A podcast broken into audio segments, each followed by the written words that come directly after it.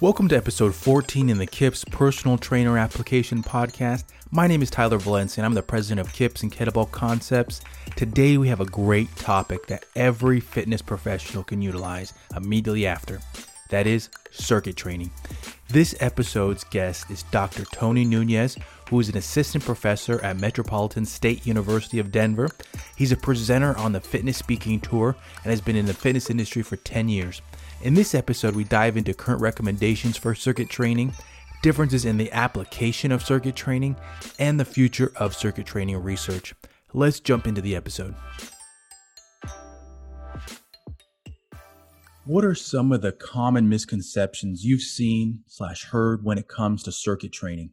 Probably one of the biggest is that you can't increase muscle size with circuit training. Mm-hmm. Um, circuit training is pretty much viewed as like a muscular endurance type activity.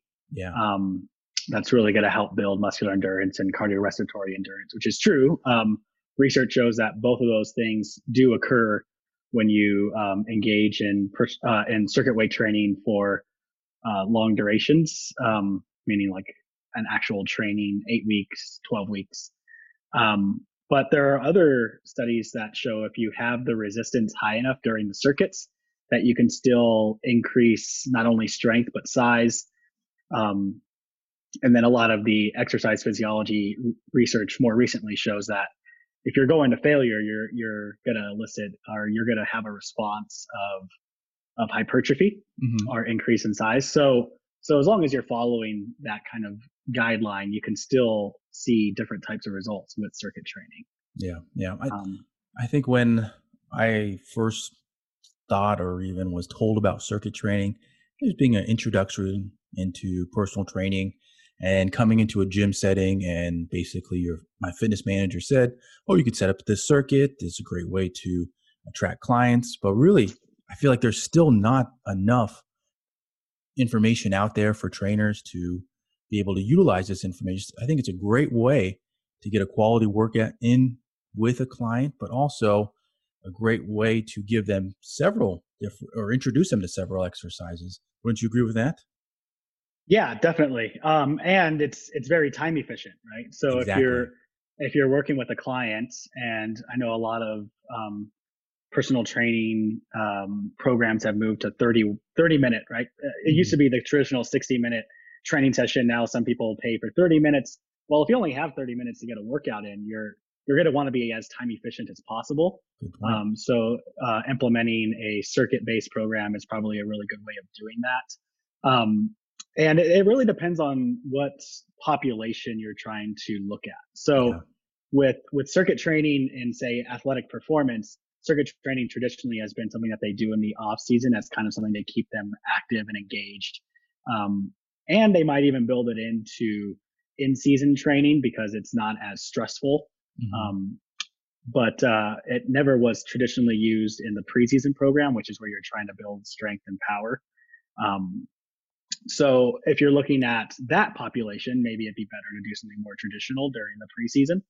Um, but for general population, you know, just your um, your gung ho um, people working out at 24 hour fitness or something, you know, like it's it's a great way of getting them started and just introducing them to a different way of just your traditional one exercise, four sets, and move on. You know, because mm-hmm. um, that tends to be pretty monotonous and pretty boring yeah. for most general population, and they don't uh, they don't really adhere to it as much. You know, with the whole idea of exercise adherence is that people are going to come back and continue to do it. Yeah. Um, and and you really want that if you're trying to improve uh, overall health and wellness. Yeah, yeah two things popped up in my head with that last part right there. Well, one, very good points in terms of programming, depending on what population you're working with, athletes, and how you can structure this into a whole year's worth of training with your client if they, if they are an athlete. But second, I think going into what's interesting for the client, I think that's something that we often forget as a personal trainer or fitness instructor there's this level of give and take, giving them stuff that they want to do or they that will keep them entertained because if you don't have anybody to train, you're not going to be a personal trainer. You're most likely to be on your way out of the industry. So keeping them entertained is such a, a crucial part of personal training. And if you just gave them your favorite ones all the, all the time, they might be great exercises. They might be very foundational exercises, squats, some type of pull press, um, some type of hip hinge. But if they don't really like them, if they're not entertained, you know, they might move on to a different trainer. Yeah, definitely. Um, keeping the client in mind is a big part of adhere getting clients to adhere to your programs. Um, while we know based on research that doing anything is going to help improve your health and wellness, right? Now there are other ways or other things to take into consideration when you're trying to say improve it at the best um, or let's see what's the better word of saying that um, if you're trying to create a program that's going to be uh, most optimal right mm-hmm. even if it's most optimal for these five people it may not um, lead to any adherence for another five people meaning that they're going to drop out yeah. And if they drop out, then it's all for none, right? Even if your program was the most sound scientifically, if it's not getting people to stick with it, then there's no point of even trying to implement it, right? Yeah. So there's this whole idea of translational research and making sure that it actually translates to the populations that we're trying to get to do it. Yeah, yeah. So today on the podcast, we have Dr. Nunez that has done some extensive research in circuit training and I think one of the areas that we got to kind of go back to is the programming implementing a circuit. I think that by now, personal trainers, group instructors should know that individualization is the key, making sure that you're not just handing the same template out to each client and saying, hey, go jump on this circuit. They will have a different load, their fitness level might be in a different place. What are some of those physiological characteristics that you would recommend to a personal trainer that they make sure they t- check off or make sure that they're looking for? So when when looking at all of the research and seeing what the typical circuit weight training program looks like, um, recommendations over the last 40 years have basically come down to a few different principles, and that is that circuits should be performed for anywhere for two to four sets. So as you go through it, or two to four rounds, depending on what terminology you like to mm-hmm. use. So as you go around your circuit, you should do it at least somewhere between two to four times. Um, usually it should have somewhere between eight to 20 repetitions for your exercises mm-hmm. or anywhere from 15 to 45 seconds if you're using a time based, right? So a lot of people like to do a time based circuit where you stick with your exercise for say 30 seconds and you just get in as many repetitions as you can in those 30 seconds. So 8 to 20 tends to fall between the times of 15 to 45 seconds is usually what we see. Um, and then uh, your rest period between exercises, usually somewhere between 15 to 60 seconds between exercises. And then you can do another 60 seconds between rounds is usually what they have. Um, and really that 15 seconds is a transition period, right? So as I stop squatting and let's say I'm moving on to my push up exercise, it usually takes me about 15 seconds to kind of decompress, walk over to the station, and then begin the next exercise. Yeah. Um, and then if you're using actual external loads with your circuit training, which would be circuit weight training, um, then usually the recommendation is somewhere between 40 and 60% of the person's 1RM. Um, not too many people actually know what their 1RM is, right? So not too many people actually do 1RM testing in the gym. But usually that's the equivalent of like an RPE if you're using the six to 20 scale of an RPE, somewhere between, you know, 12 and 14 or 12 and 15 of an RPE, six to 20 scale, or if you're looking at uh, one to 10, usually it falls somewhere between like a five and a six. Okay. Um, so you, so those tend to be, um, the recommendations for circuit training. But like I said, going back to what we talked about in the beginning, if your goal isn't, and that, and that's really for health and wellness, right? So yeah. you're trying to improve cardiorespiratory endurance and you're trying to improve muscular fitness, just general muscular fitness. No real goal of increasing strength or size or increasing endurance. It's just general overall uh, mobility um, in certain movements. So those tend to be those markers. But if you're trying to build strength, then you really have to gear your guidelines towards strength. Or if you're trying to build hypertrophy, you need to gear your guidelines towards hypertrophy. Mm-hmm. Good stuff right there. Really good recommendations and something that um, popped up into my head was about diminishing returns. I know that common questions a client might have if you're doing a circuit with them and if they are really motivated or they are at that point where like, okay, I really need to make a change in my life, they might come up and ask a personal trainer, hey, like, can I do a, another round after we're done? If, they only have a, a 30 minute session or if they're, even if it is an hour session, they might come and ask, can I do another round of that circuit? Will that have any benefit? Have you seen anything in research that are talking about diminishing returns or even what would your recommendation be for that? Um, I think it would really come down to how many days per week the client's exercising, mm-hmm. and if that tends to be um, uh, something that's continuing to occur, because you wouldn't want them to overdo it, right? Yeah. Now, yeah. the the idea of overtraining really comes from the principle of under recovery. Mm-hmm. So, if a client isn't taking enough time to recover and really get their their um, passive rest, uh, getting the proper nutrition in, and all that stuff, then then you would want to pay more attention to uh, their questions on can I do more? Can I do more? Right? Mm-hmm. Like because you you don't want it to lead to overuse, injury, and overtraining. Right? So um, there certainly are uh, diminishing returns. Um, it just it it does take quite a bit to get there. Mm-hmm. Uh, unless the person is just really malnourished and really not taking care of themselves in terms of sleep and and rest and recovery. Yeah. Um, but uh, yeah, it's something that you want to think about um, on a client to client basis and, and really understand your client more and what their goal is yeah. with their program. Um, so uh, if they do ask, just kind of take those things into consideration. Maybe maybe you feel they can do another round and you decide, you know what, lighten up the load a little bit, do one more round, but after that, just just try to get in some some stretching and recovery so that you you don't uh, injure yourself during the program. Good and then one thing that I that I forgot to mention was exercise selection during your circuit, right? So if you are implementing all the appropriate exercises, meaning that you're hitting all the major muscle groups, um, and you're doing so in a fashion that you're not seeing um, overuse from one exercise to the next, then you should be able to to create a program where they might feel like they can do another round just because they're not really getting that um, fatigue that they would experience if they're doing multiple sets of the same exercise. Mm-hmm. Yeah.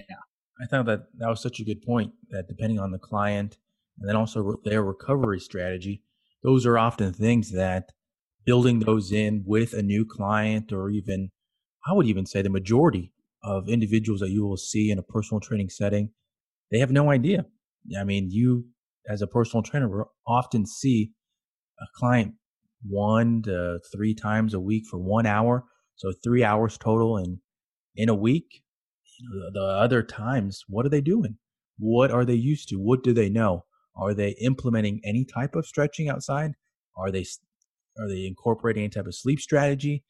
I mean, what does their diet look like? These are all things that often as a personal trainer, you have to work these in with them and almost in a similar fashion to personal training or strength training that you're gradually increasing these types of things, bringing one thing at a time, making sure that they're adhering to them.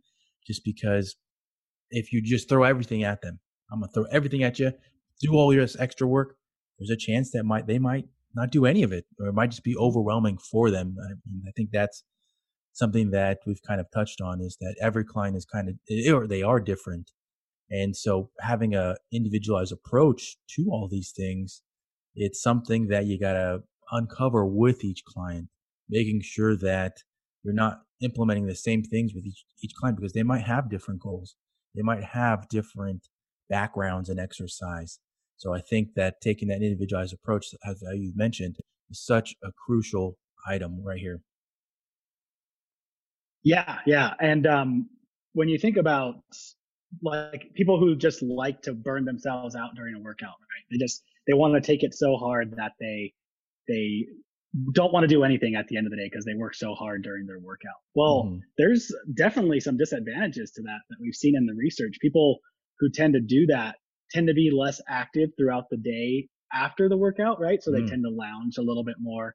And really, what is that doing for you? It's it's decreasing your caloric expenditure just from your leisure time physical activity um, so it takes away from the overall calorie burn for the week. And when you think about it, if you're only working out three days a week for one hour a day, that's three hours in a week, And we all know that that's not a lot of time. Yeah. Right. In the grand scheme of things. So really, where does a majority of the caloric expenditure come from? From the activities that you do during your leisure time. So are you spending a lot of time sitting on the couch after you work out? Or do you make it a point to, to walk a little bit more and be on your feet a little bit more? Because that's really going to lead to the body weight changes that you want to see uh, from a program, if that is uh, indeed your goal, is to improve your body composition, right? So what you see is people will come back and be like, yeah, I've been doing this program three days a week, an hour each program, and I've been kicking my own butt the whole time. And I can't see any results. I haven't lost any weight. I haven't done this. And what you actually start to notice if you look at activity trackers, um, what the research has shown is that activity tracker data shows that these people tend to be more sedentary after they do their workouts, mm. um, which just takes away from from their overall caloric expenditure for the week, and that's going to be very detrimental to their ability to lose weight over time. Very good points. Very good points. I think that that also goes along those lines of you know creating a lifestyle, um, a, a more positive life, lifestyle, and I think that that point right there builds right into that. I like what you said about if they if there are people and what you pointed out with research that are just burning themselves out, just all about high intensity. And what are they doing when they go home? On the couch, surfing, ter- channel surfing. So really good information there. And um, so a little information on how this podcast came together, this episode right here, because I think it's really useful. And um, something that even caught my eye was that uh, Dr. Nunez created this presentation for the ACSM Health Summit um, around circuit training and something in there that we might not even think about as a fitness professional, as a personal trainer, is how can circuit training be incorporated in a rehab setting? I thought when I saw that bullet point, I had to ask that in the podcast because that's something that many of us will just glance over or not even think about just because we typically associate some type of circuit training as high intensity or something that's fast paced. But uh, what have you uncovered in the clinical setting with uh, circuit training? There's really great research out there on cardiac rehabilitation patients implementing circuit training into um, their exercise programs, and they've seen amazing results with it, um, even in comparison to just general aerobic training. So you would think, okay, the heart's responsible for the aerobic side of things, right? It's going to get the blood pumping um, for the aerobic activities that are more continuous in nature. Well, with the just overall um, prescription of a circuit, since it does keep the body moving and it does engage in those different muscular fitness activities that you may not see with cardiorespiratory exercise, um, cardiac rehab patients really respond um, to circuit training style. And it doesn't have to be, like you said, that fast pace. On your feet, moving at high intensity at all times. I mean, when you think about a cardiac rehab patient, high intensity for them might be 40%, right? Yeah. That might be high intensity for them Very and true. their perception of how how hard that is um, so when you implement just these different exercises like i said going back to the whole exercise selection idea making sure that you're getting in all the muscle groups all the major muscle groups um, and you're uh, having them do those movements properly it really does benefit not only the muscular fitness, but the cardiorespiratory fitness and just the overall function of the heart. Mm-hmm. Um, and when, when you think about that, you could you can move that into different clinical populations, whether it's diabetics, whether it's um, hypertensive individuals, uh, even looking at people coming back from injury. It really just comes down to how you select your intensity, how you monitor your intensity, um, and making sure that you stay engaged in the program so that the person is doing everything properly. Yeah. Right. So, so they're going through appropriate ranges of motion. Um, they're using um, good dynamic proper uh, good dynamic principles in terms of eccentric concentric contractions one big thing that um, we think about with cardiac rehab and muscular fitness is that when you do resistance training you can see valsalva maneuver taking place right so the valsalva maneuver which is that period between the eccentric and concentric action where someone may hold their breath mm-hmm. um, so when they do that it really causes these crazy increases in blood pressure and that's not going to be good for someone who is undergoing cardiac rehabilitation. You don't want to see too high of change in blood pressure. Mm-hmm. So you mm-hmm. just have to make sure that those people aren't engaging in the Valsalva maneuver. So they're going through smooth, controlled movements as opposed to really holding their breath and pressing for the concentric phase. Yeah. Good points. Really good points and interesting stuff there for any personal trainer that is working with a, a patient or a client in that type of setting. And it really, you know, opens up the door for programming, in my opinion. Um, how we kind of pointed out there is we might not come to circuit training as an option just because we think that they can't handle it or it might be too much for them. But just how you pointed out, their uh, percentage of exertion, you know, their 40% might be high intensity for them. That's such a good point there that uh, we kind of just we went over, but it's such a crucial point and really taking into account their individual fitness level. Really good stuff there.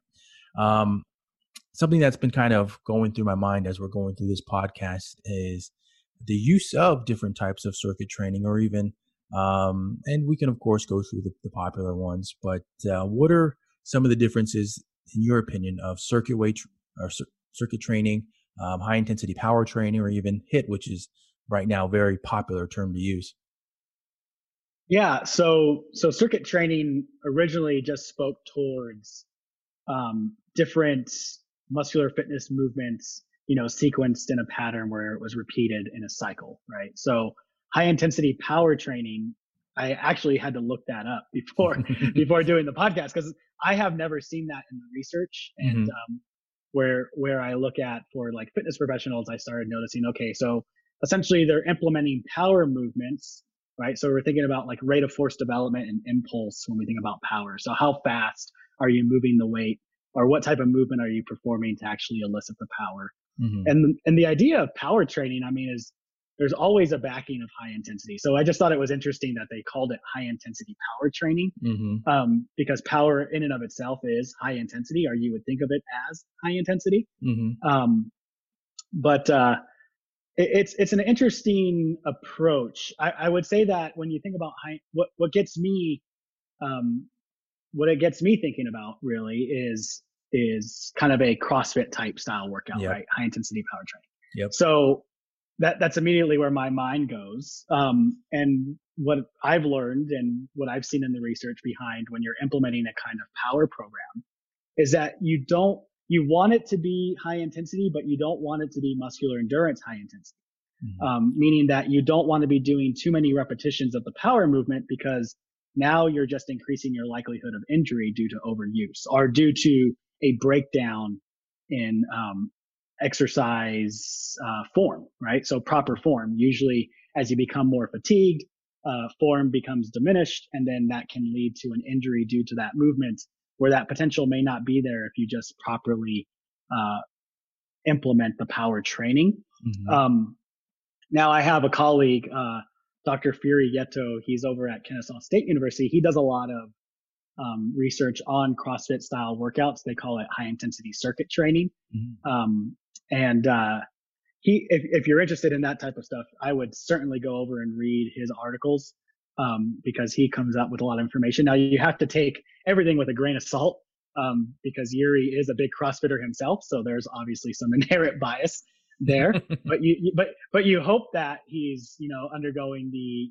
the normal scientific format of his mm-hmm. of his research you know and and i i know the man very well so i would say yes i trust that he's doing uh, his due diligence with the research now when you think about hit high intensity interval training when i think about hit i think specifically about implementing high intensity bouts of aerobic style training mm-hmm. um, with lower intensity bouts of aerobic style training um, but a lot more research is kind of implementing the whole idea of resistance training built into that, mm-hmm. um, which is why you get all these different terms, right? So you get yep. HIT, you get HIRT, which is high intensity resistance training. You get HICT, which is high intensity circuit training. So you get all these things and they're all trying to describe what is essentially a similar format where you're, yeah. you're going hard for 30 seconds or so, and then you're taking your break. And then you're going hard again for 30 seconds or so, and you're taking your break and how you implement the intensity during the high intensity portion and how you implement your recovery is going to change your results for your programs drastically. Mm-hmm. Um, so, and there's also HIST. I don't know if you know about that, or sprint interval training, SIT. Mm. Um, so sprint interval training is referring to intensities that are super maximal. And, and what we mean by that in the research is that if we did a VO2 max test on you, let's say we're going to throw Tyler on this treadmill and we're going to see how fast he can run when in implementing this graded exercise test. Mm-hmm. And the point at which he reaches fatigue, that's what we know is his velocity max or the point at which he reaches max speed at his VO2 max. Well, we know that Tyler can run faster than that if we ask him to sprint. Okay, so sprinting essentially is your ability to attain an intensity above what we would get in a graded exercise test on a treadmill mm-hmm. or in a graded exercise test on a cycle ergometer. So sprint interval training has been popularized because you only have to sprint interval for like 15 seconds, 10 mm-hmm. to 15 seconds. And you can see just as much benefit as someone doing a high intensity bout at 30 seconds or 60 seconds. Right. So it, it's, it's pretty incredible research that are coming out with the sprint interval training. And, and as we all know, I mean, you go and you look at, say, an Olympic sprinter, they looked pretty jacked, right? They're usually pretty jacked when you look at them and you think to yourself, okay, is that all just from the sprinting? Well, we know it's not all from the sprinting, but there is certainly a response that comes from doing that type of training. Yep. Um, an- another colleague of mine is doing the sprint interval training and actually seeing that you do see improvements in muscle hypertrophy from doing an aerobic type exercise for a sprint bout. So like a 10 second, 15 second bout. Mm-hmm. Um, because just the sheer amount of force application that it takes to go at those higher intensities is really going to engage the fiber types that are going to be more susceptible to hypertrophy. Mm-hmm. Um, so you're going to see those type of improvements, which is yeah. pretty cool.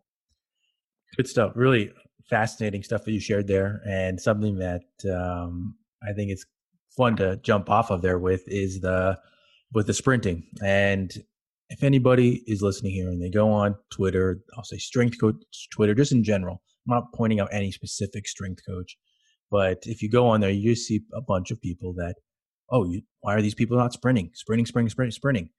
And the issue that I have with sprinting, and I'm not um, trying to discount any of the research that we were just talking about, um, but the, the chances of injury when sprinting, depending upon the individual, are so much higher. You're exerting your maximal force in a in a run in a sprint, and depending on your client, if you think, okay, wow, this, this is really fascinating. This is really fascinating what Dr. Nunez is saying, and I'm going to go apply this.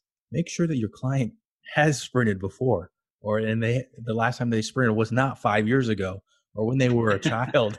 Make sure that yeah. you build them up for it, and that has always been my issue when I see uh, strength coaches trying to um, talk about sprinting, just because of the, athletes that they're working with, they are so well trained that they you, you can they can sprint multiple times a week and be able to replicate that over and over. And that's part of their sport. That's part of their training. It's built into them. But a lot of clients that we see, they're not. They have probably not sprinted in years. So make yeah, sure those precautions. Yeah.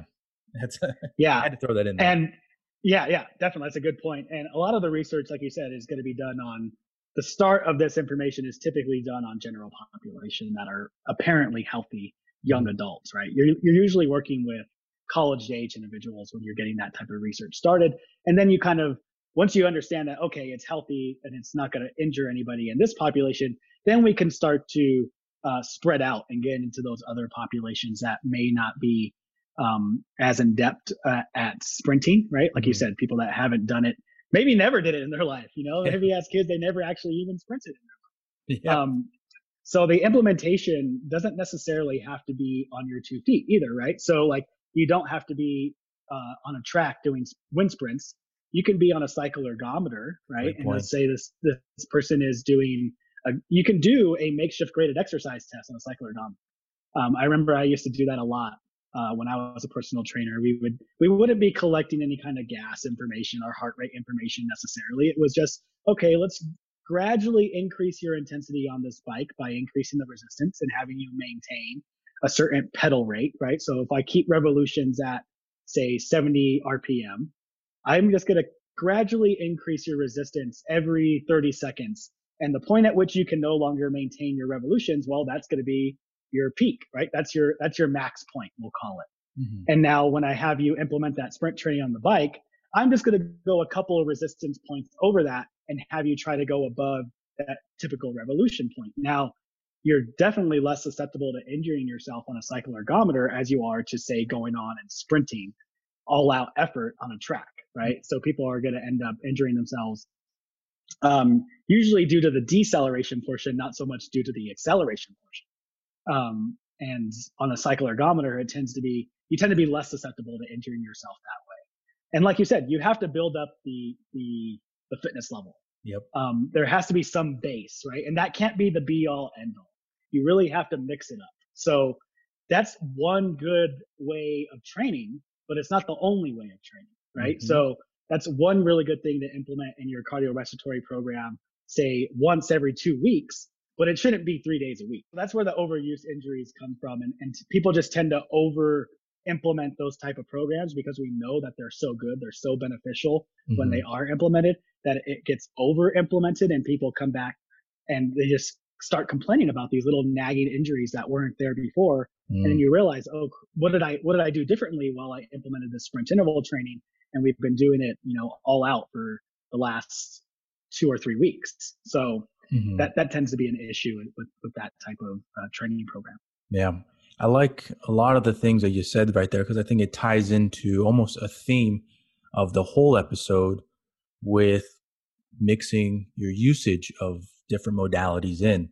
Um, how you mentioned how not just sprinting. I mean, you could use an ergometer, you could use a rower, you could use um, different types of equipment, and even thinking about your programming and how um, what what you have access to. Are you going to be taking your client to a track, or is it easier to go into the gym and utilize some of the equipment there? And how are you going to keep it interesting for them if you're just taking them to a track and you're just having them sprint? They didn't want to invest their money in that, or if you can mix it into a circuit and uh, utilize it as a part of the a part of the overall program. Here's some more ideas that just opened up. Look at how much more option, how many more options you have with your programming which I think brings me to my next question about, and I know you've already mentioned some of these um, already, but what would you say some of the, the fundamental programming guidelines you would give to a personal trainer in terms of um, sets, individualizing the um, the program? What are some of those items that you would recommend for them? Well, like you said, it, it comes to individualizing the program. So you really want to look at the client specifically. So if you if you have a client who's just starting out um, a lot of a lot of research is showing that you can actually just implement a single set program mm. and still see results with a resistance training program. You can still see the results, assuming that you can get them to a point of volitional fatigue. So you're you're not saying that they're reaching the point where they can't sustain their proper form, but you're just saying that you know their last repetition feels pretty diminishing, right? It's like, oh man, that, that was pretty tough. And when you think about for just a beginner, I mean, that might be 12, 14 reps in. I, I, I don't know how many people actually try to do those traditional muscular endurance programs, but when you try to do 20 consecutive repetitions for an exercise, it's hard. Yeah. it doesn't matter. It doesn't matter who you are. Yep. That's, that's going to be pretty tough if you're implementing it in the proper way. Right. So, um, in terms of recommendations with sets and reps, I mean, uh, for the beginner, anywhere from one to three sets uh, is perfectly fine if you can find uh, a good resistance where they can perform anywhere from, you know, like I said, 12 to 14 repetitions, that's great. They're still going to see the, the, the, added benefits and mm-hmm. giving them, um, I know we want to implement like these really cool strategies right away because it's going to be fun. It's going to help engage them. It's going to help bring them back. But you still want to think about, um, like you said, going into like what is the appropriate way of doing this so that I'm not going to injure the client and I'm going to get the best results. Mm-hmm. Um, and and that tends to be more of your traditional style in the beginning because it helps them build the neural pattern, right? So mm. the movements they may have never squatted before or they may have never done a push up. You put someone under a bar for bench press and you notice that they look like a newborn deer trying to walk, right? The bar is just moving everywhere. It's, it can't stay in one plane at all. Mm-hmm. So you really just want to build the neural pattern by having them repeat the movement multiple times to help build what they what they call neural drive, right? So where your brain is getting communication to your muscle um, in a in a fashion where that you would see proper form. I mean, because mm-hmm. it's going to take time to build those movements uh, into the program. So um, I, I would say that you want to have multiple days built in but it's not a necessity if the person is just starting out. They're going to see benefits.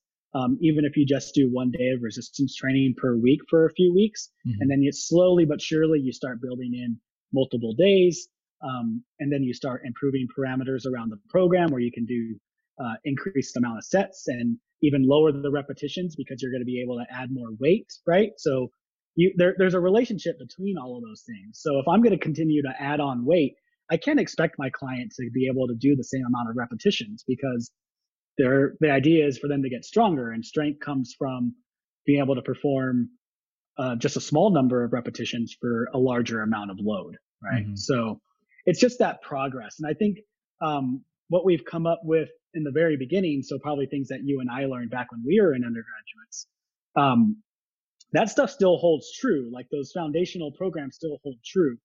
Um, it's just that we're we're trying to find different ways to implement it so it's more enjoyable, mm-hmm. right? So we we get people to come back and really want to do it uh, on a regular basis. Um, but but don't forget the foundation, right? Don't forget yeah. the foundations of, of how to program yeah. and what type of movements to implement because um, I think you mentioned it earlier was like, okay, you always want to have some version of a squat. You always want to have some version of a hip hinge, an upper body push pull horizontally and an upper body push pull vertically.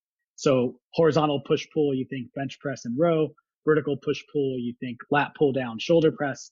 Now it doesn't have to be those exact movements, but some kind of variation of that movement, right? Mm-hmm. So that you're getting in the planes of motion and you're hitting in all the major muscle groups um, to get the most out of your program and for your client to get the most out of out of the program.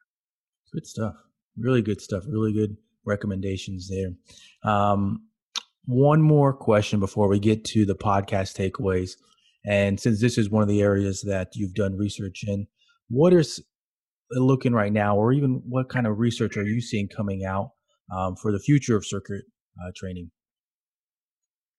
So the future is really looking like um, the implementation of these high intensity interval training into the circuits. Mm-hmm. So we we just published a study um, earlier this year. Um, it was uh, a sequencing study on high intensity interval training within a circuit weight training program. Mm. So we wanted to know, okay, if you do all your high intensity interval training at the start of the program and go into your circuit, is that more beneficial than doing implementation of that high intensity interval training within the circuits um, or in between the circuits.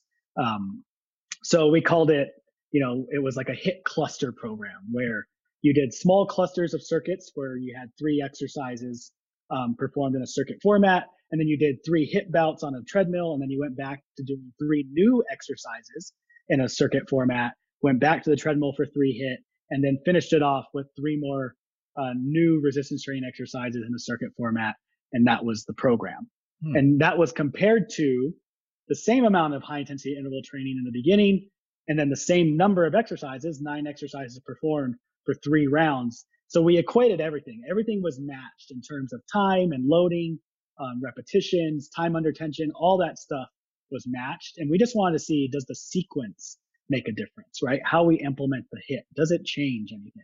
Interesting. Um, yeah. And, and it really didn't change that much. What we saw was that energy expenditure actually tended to be higher when people did all the hit in the beginning and then did the circuit for three rounds, nine exercise circuit for three rounds, mm-hmm. compared to implementing the hit between the three exercise circuits.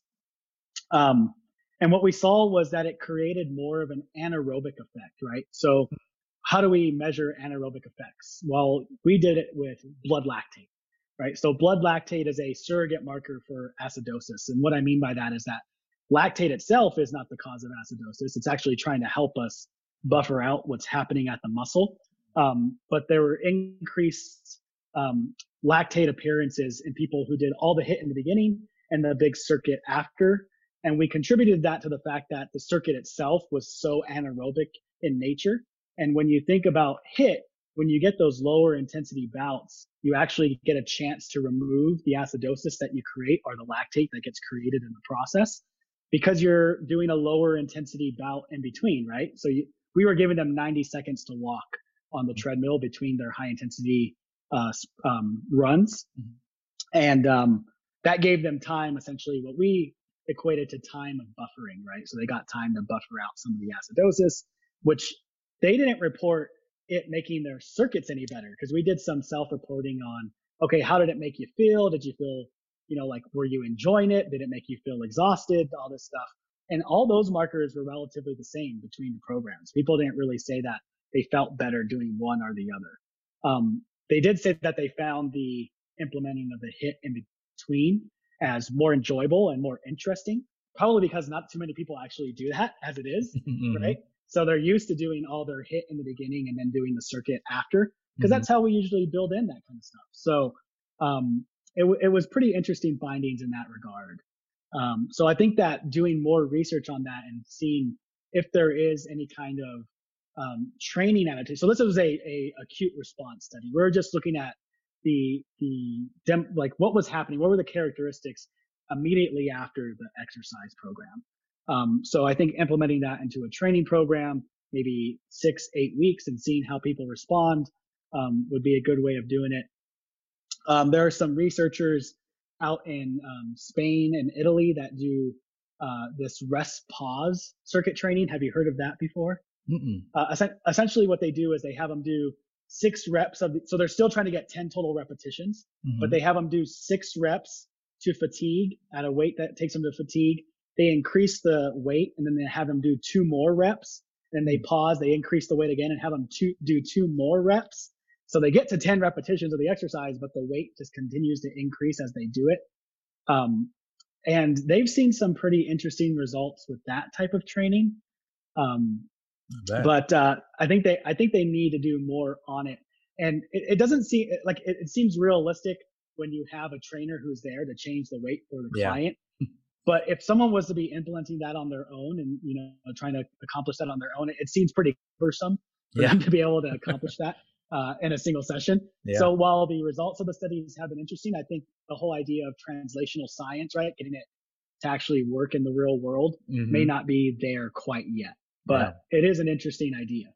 Really fascinating. Really, both of those, uh, what you shared, were very, very fascinating and items for trainers to think about, uh, which I really like, and I really like you sharing those. So, really good stuff there. So, as we get to the podcast takeaways, and we're going to try this again.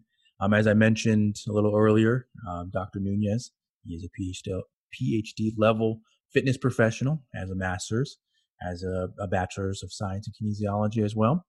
So with all that, it takes time. It takes growth within the industry.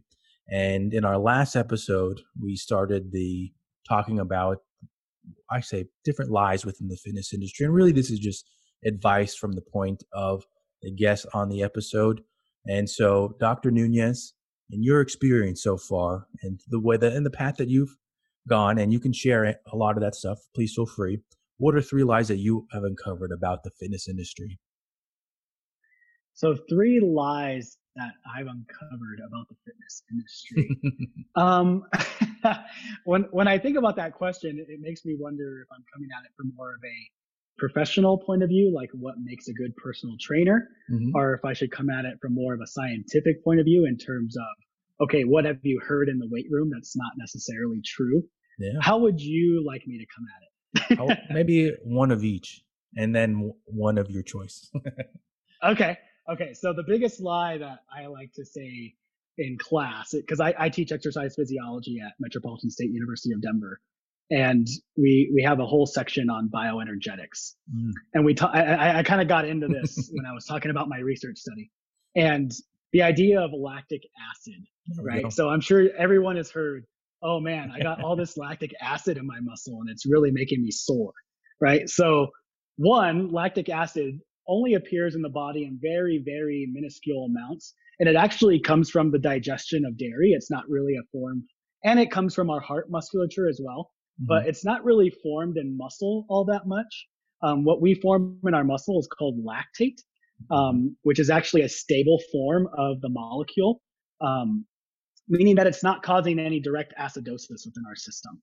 So, and, and it's certainly not going to be there 24 hours and 48 hours later.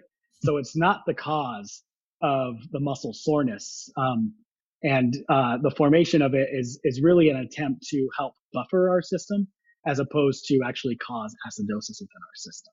Mm-hmm. Um, so that's one big thing that I always tell my students, and their minds are just blown when I tell them that because they hear it so much in the weight room, right? I, I will admit that that's almost an automatic um, d- dismissal in my mind when somebody says that. If they're giving a presentation or they're tweeting or anything like that, they're saying lactic acid. I just keep moving, keep moving on. yeah, exactly, exactly. Yeah. Um, so the next one, let's go with the professional side. Um, so I wouldn't say it's a misconception. I would just say that people should realize that a lot of what makes a very good personal trainer, other than the fact that they have knowledge in the area, is is really just being a very good marketer of what you're selling and mm-hmm. and how you're selling it, right? So like for me, I would never consider myself a great business person, mm-hmm. but I like I, I really enjoy what I teach and I really enjoy what I'm selling people, and that's the idea of health and wellness, right? Mm-hmm. So if you can show that you are really bought into the industry and you're really bought into the, the ideas of health and wellness and and your clients see that and people who and, and you know when you're in a weight room you're never alone there are people watching you and watching yep. how you interact with your clients so when you're showing joy and, and, engagement and excitement for what you're doing people notice that and your clients notice that and it, and it makes them want to come back and it makes people want to be a part of it right so they mm-hmm. want to be a part of the enjoyment and the excitement. And they want to know what you're teaching and what you have to say about certain things. Mm-hmm. So, um, I think that's a, a, really big thing for trainers to learn and, and to be aware of, especially when they're, when they're first getting started is that how you, how you display your mannerisms is, goes a long way to how people perceive you and if they're going to want to continue to work with you as a trainer. Really great point. Really great point right there. Um, and then the last part, hmm, one more lie. um, I think one of the bigger, and, and, this goes back to resistance training, has to do with hypertrophy, right? And hypertrophy muscle growth. So, um, the whole misconception that you have to lift heavy weights in order to see increases in muscle size. Mm-hmm. Um, I think there's a, I think there's enough research out there, and it's getting more and more into um, the industry that that's a misconception, right? Mm-hmm. You don't have to lift heavy to increase your size. Um, what you do to increase size really is to increase volume. Mm-hmm. Uh, so you have to get in enough volume to see the damage that you want to see. And when we say damage, we're talking about healthy, normal damage to the muscle belly, mm-hmm. right? We're not talking about overuse and repetitive use damage that leads to something like rhabdomyolysis, right? Where you see uh, bloodborne pathogen in the in the urine or something like that. So we're talking about just your normal inherent damage with training that leads to a repair process, right? And that repair process allows for the muscle to grow because it's a it's essentially a response that hey, when I do that again, I'm not going to get as damaged as I did the last time. And and your body, in order to actually repair that damage, needs to be properly nourished to get there. So you don't actually see improvements in muscle size directly from the program as much as it is a an, an added effect from you getting in the proper nutrition, right? So you're making sure to eat enough, eat enough protein, eat enough carbs, taking enough water, um, get enough rest, so that your body actually is given the nutrients and time it needs to increase that size. Mm-hmm. Yeah, I think that that's such a great point for new trainers to think about. And the example that I usually give is when talking about bodybuilders you think about what they do in the weight room and how they look. A lot of bodybuilders, I mean, there are bodybuilders that do heavyweight, they do, you know, amazing things in the gym, but there are a lot of them that just do isolated work, low rep, or sorry, low weight and high repetitions because they're trying not to get injured so they can continue to be in the gym and utilize all the things that you just pointed out there. But yet people think, oh, he's big. He must be super strong. He must be lifting big weights. No, he's not. And so, yeah, yeah, as a trainer, understanding that that you just don't always have to lift heavy, you don't always have to throw as much weight as your client. There's different ways that you can program things, and you can keep all the, the almost the, all the items we talked about in today's episode. Keep them coming back, keep them healthy, keep them exercising more frequently. All the items that I'll say keep you training clients more, keep you earning more money, which is important I think that that's such a crucial thing for trainers to think about. So, uh, really good points there. Uh, I thought that all of them were great, and in terms of things that every trainer will will literally uncover while being in the industry within probably the first three months. And so, yeah, really good stuff there, Dr. Nunez. Um, do you have any upcoming events? I know that at the time of recording this, and we, you and I were talking about this before we started recording, but uh, do you have any upcoming events where p- personal trainers can uh, see you speak? Yeah. So um, as I mentioned, I was supposed to be doing a, a few different presentations this year, especially um, specifically during this this uh, few months. And mm-hmm. as we all know, a lot of those things have been canceled. So yeah. there's nothing on the docket for this year. Um, at the moment, uh, I'll probably be at ACSM Health and Fitness Summit next year mm-hmm. uh, presenting, and I'm hoping to be at um, IDEA Personal Trainer Institute as well as IDEA World Fitness Convention next year. Um, so keep an eye out for that. If um, if you're interested in all this stuff, I'll, I'll, be talking about pretty much the same exact things, um, and hopefully having some more research uh, that's been published more recently uh, to talk about. But other than that, I mean, I'll just be I'll just be teaching. I'll be that's teaching my stuff. classes. Good stuff. And uh, can you share your social media information for the, the listeners? Um, I don't really have any. I'm, I'm, probably the, the youngest researcher to not have any kind of uh, Twitter sphere or Instagram following for for that specific uh, information. But if you want to get at me on LinkedIn, I have a LinkedIn. So if you if you just look me up, um, Tony Nunez uh, at Metropolitan State University of Denver, um, you should be able to find my LinkedIn profile if you wanted to get in contact with me. Perfect, perfect. Dr. Nunez, thank you for coming on, sharing really good information that people can apply immediately. That's the big thing for this podcast is really sharing those tidbits, information that trainers can apply immediately. Go with their clients, start using this information. It's really great stuff. Thank you for coming on. Yeah, no problem. You're welcome. My, my pleasure.